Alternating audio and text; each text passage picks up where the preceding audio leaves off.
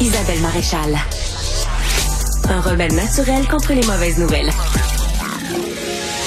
Isabelle Maréchal. Bonjour Alain Pronkine, spécialiste des religions. Bonjour Isabelle, ça va bien? Ça va très bien. Alors, la question de l'heure en Saskatchewan, les dinosaures ont-ils coexisté avec les humains? Et là, c'est une histoire presque abracadabrante où surgit là-dedans le monstre du Loch Ness, Alain.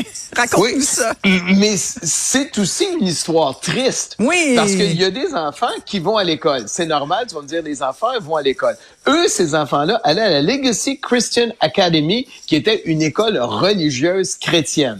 Et là, tout le long de leur enfance, on leur a expliqué que les dinosaures vivaient à la même époque que les êtres humains. Parce que pour eux, la Terre a environ 6000 ans. Et on a donné comme exemple le monstre du Loch Ness. Et ces enfants-là, moi je trouve ça triste, sont élevés en entendant ces histoires-là. Ouais. Et ça, au nom des parents qui disent « Nous allons élever nos enfants suivant notre foi ». Mais que tu les élèves suivant ta foi, c'est une chose, mais tu dois au moins les élever devant une séance exacte. Oui, on peut dire est-ce que c'est exact ou non la science, mais je pense qu'au niveau de la paléontologie des dinosaures, on est dans la vérité. Et là, ces enfants-là se retrouvent à l'âge adulte et se rendent compte qu'ils ont mal été éduqués au niveau, sans doute, pas juste des dinosaures, la physique, la mathématique. Et là, ils font une plainte officielle au gouvernement de la Saskatchewan, au ministère de l'Éducation, en disant, écoutez, est-ce qu'on pourrait donner les vrais cours? Pouvez-vous dire à ces écoles-là de donner les vrais cours? Et c'est pas juste au niveau de cette école-là, mais il y en a plein au Canada comme ça. Et c'est ça qui est triste. Qui ont des programmes éducatifs qui ont juste pas d'allure, là. Ouais. Qui n'ont pas d'allure. Mais c'est ça le drame. C'est qu'on donne des droits aux parents. Ça, j'en conviens. Les parents ont des droits au niveau de l'éducation. Mais on oublie les jeunes. Et quand c'est évident que ça n'a pas de sens, il faut que les gouvernements agissent et disent, écoutez, les dinosaures, ça n'a pas existé en même temps. Puis même aux États-Unis, c'est pire. Là, on parle de dinosaures, c'est bien. Mais aux États-Unis, dans des écoles, on parle de dragons. Parce que pour eux, il n'y a que les dragons dans les dinosaures qui ont existé. Mais ça, on a ça aux États-Unis. Alors, les enfants pensent que oui, il y avait des dragons il y a 6000 ans qui vivaient en même temps que les êtres humains. Mais ça n'a pas de sens. Il faut penser au drame, ces gens-là. Mais comment est-ce qu'on fonctionne dans la vie par la suite quand on pense que les dinosaures vivaient en même temps que les êtres humains? Mais ça, c'est en Saskatchewan. Et évidemment, Radio-Canada, qui a fait l'enquête, a demandé au ministère de l'Éducation sa position là-dessus. Évidemment, on a décliné l'offre d'aller s'expliquer. Ben non, ils répondent pas. Peut-être que le téléphone n'est pas arrivé parce qu'ils sont à l'époque des dinosaures. Très bon. Peut-être juste qu'on en profite pour rappeler aux gens que des dinosaures qui cohabitent avec des humains, il y a juste dans Jurassic Park qu'on voit ça. C'est un film.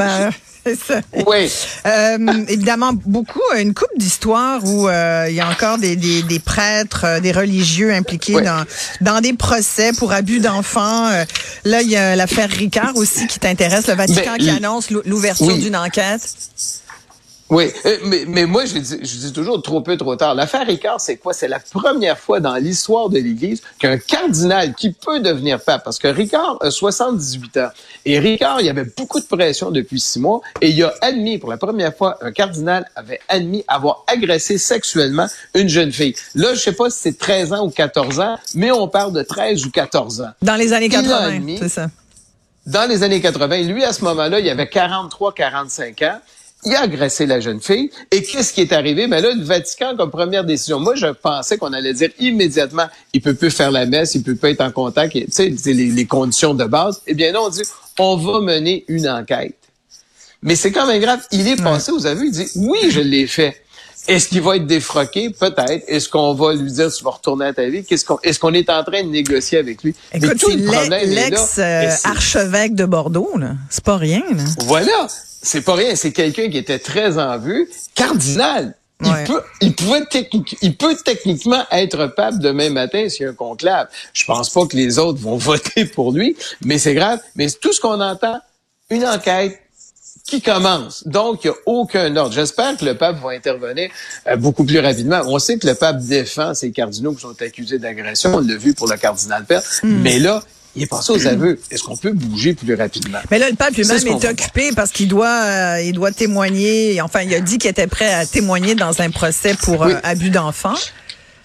Oui, l'autre pape, ça, parce qu'on a deux papes. C'est le pape émérite, Benoît XVI, qui a 95 ans, pape qui est pointé émérite, du doigt pour avoir... Pape émérite, qui avait déplacé des prêtres pédophiles d'un diocèse à l'autre. Et bien là, lui, il dit à 95 ans, je suis prêt à témoigner devant la justice allemande pour dire ce qui s'est passé dans les années 77 à 82 quand il était archevêque de Munich puis de Freising. Mais là, c'est ce qu'on va voir. Mais ça me surprit qu'il sorte. Mais est-ce qu'il pourrait, il peut vraiment témoigner ou parce qu'il me semble que c'est un peu pour ça qu'il a fallu passer le flambeau. Oui, mais techniquement, il peut témoigner. Il dit oui, j'insiste pour témoigner. Est-ce que ça va être un témoignage qui va être fait directement? Je pense pas qu'il y ait en Allemagne témoigner. Est-ce que ça va se faire par vidéoconférence? Peut-être. Est-ce que ça va être un témoignage écrit? On ne sait pas. Ouais. On ne sait pas comment. Mais il est prêt à témoigner pour dire voici ce qui est arrivé dans ce cas de ce prêtre pédophile qu'on a déplacé d'un diocèse à l'autre. Mais n'oublie pas que dans ces années-là, c'était pratique courante dans l'Église de déplacer un prêtre pédophile d'un diocèse à l'autre. Tu voulais me parler d'une histoire en Turquie, un bus qui ne s'est pas arrêté à la demande d'un passager qui voulait faire sa prière. Oui, on sait que la prière et le vendredi ou la prière dans le monde musulman est important et on doit faire sa prière. Et là, on est en Turquie. Mais c'est un pays laïque, la Turquie. Ce n'est pas un pays, c'est pas comme en Iran où c'est un pays islamique. Et là, il a demandé, il dit, écoutez, on est vendredi, je veux faire ma prière. Mais c'était un long voyage. C'est un voyage où le chauffeur, je pense, c'est un voyage qui prend jusqu'à 24 heures.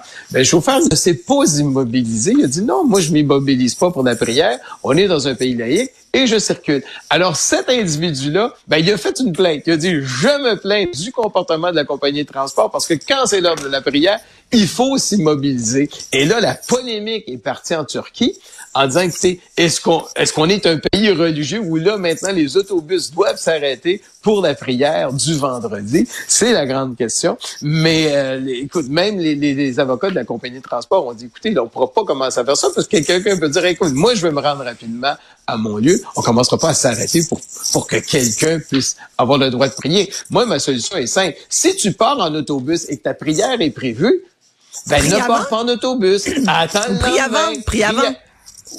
Non, parce que lui, il voulait prier à son heure précise. Mais moi, à ce moment-là, je dirais, voyage demain. Ou si tu as les moyens, prends un jet privé. Mais attends ton tour si tu sais que tu vas devoir demander à l'autobus de s'arrêter. Aïe, aïe, aïe. Merci beaucoup, Alain Pronkine. Bienvenue, Isabelle.